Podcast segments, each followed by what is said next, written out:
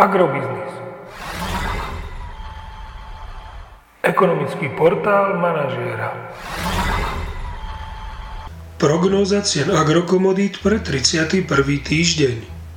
Očakávané ceny plodín na burze Matif na konci 31. týždňa.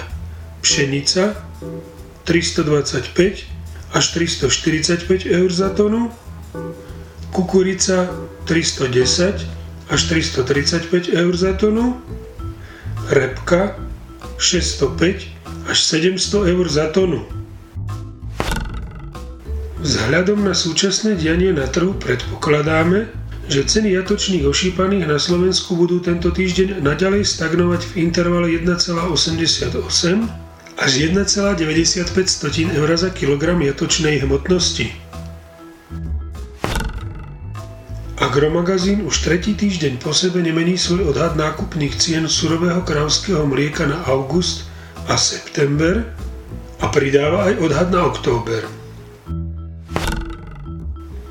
Najbližší týždeň by sme mohli vidieť pokles cien benzínu Natural 95 o 4 eurocenty za liter na úroveň 1,80 eur za liter a pokles ceny nafty o 2,5 eurocenta za liter na úroveň 1,82 eur za liter.